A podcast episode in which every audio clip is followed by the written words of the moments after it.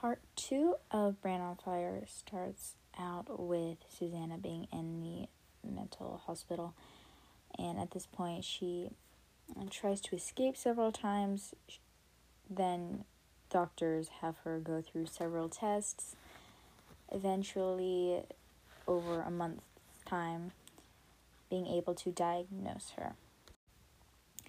The main doctor left at um, around the middle of Susanna's stay, and a different doctor joined as the head of the uh, team that was doing research on Susanna. This would be um, Dr. Najjar. Susanna began experiencing um, some of the same things. She had delusions as she did previously. She started to experience a lack of um, being able to control her speech and writing.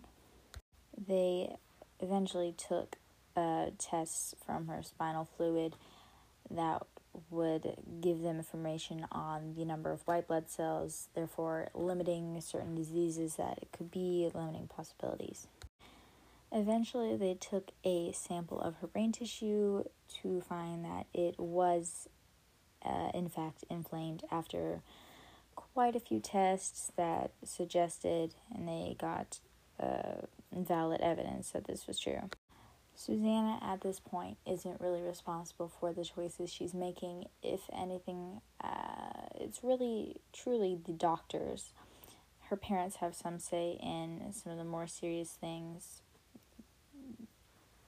but overall, it's just the doctors who are controlling what happens to Susanna right now.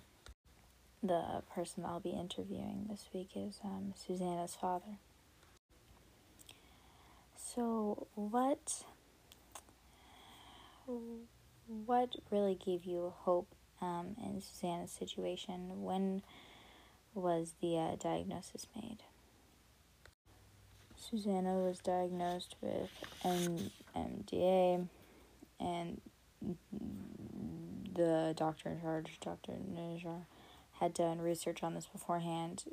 Susanna was the 217th person to be diagnosed with this illness uh, ver- worldwide, so very rare. And what tests and progress did you see regarding Susanna's condition? I would say that the most vital test was um, the clock test, where they had Susanna write or draw a clock and label the numbers.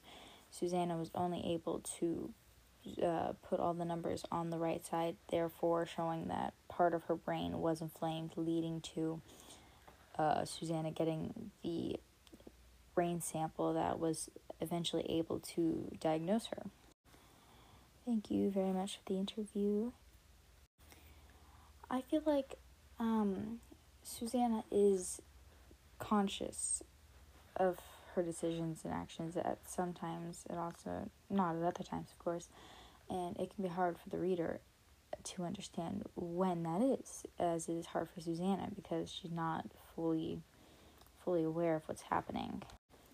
She's able to understand when they talk about her condition and what will happen uh, especially when they talked about chemotherapy as a uh, potential option. So after Susanna was diagnosed with NDMA, she was discharged, and the part ends shortly after part two. And Susanna experiences uh, a little more of the previous um, previous symptoms that she had, just paranoia uh, mainly. Um, as for the rest of the novel, what I think will happen is as she's been discharged, we'll definitely find more out about this condition because not much has been discovered about it. She's only the 217th person to be diagnosed with this, to be treated. Uh, Susanna was wondering how many more people had gone un- undiagnosed with this disease, as rare as it was. I wonder what Susanna will do as to try to um, recover some of her lost memories and what she didn't understand at the time of her being in the hospital. and how she'll get the information, really, especially with her current state, what she'll think of it. I also think that the end of the book is going to focus on um, how she recovered and what happened with the um, diagnosis of the autoimmune disease, how many more people were diagnosed, what more information was found about it that Susanna wasn't able to know at the time. It wasn't known.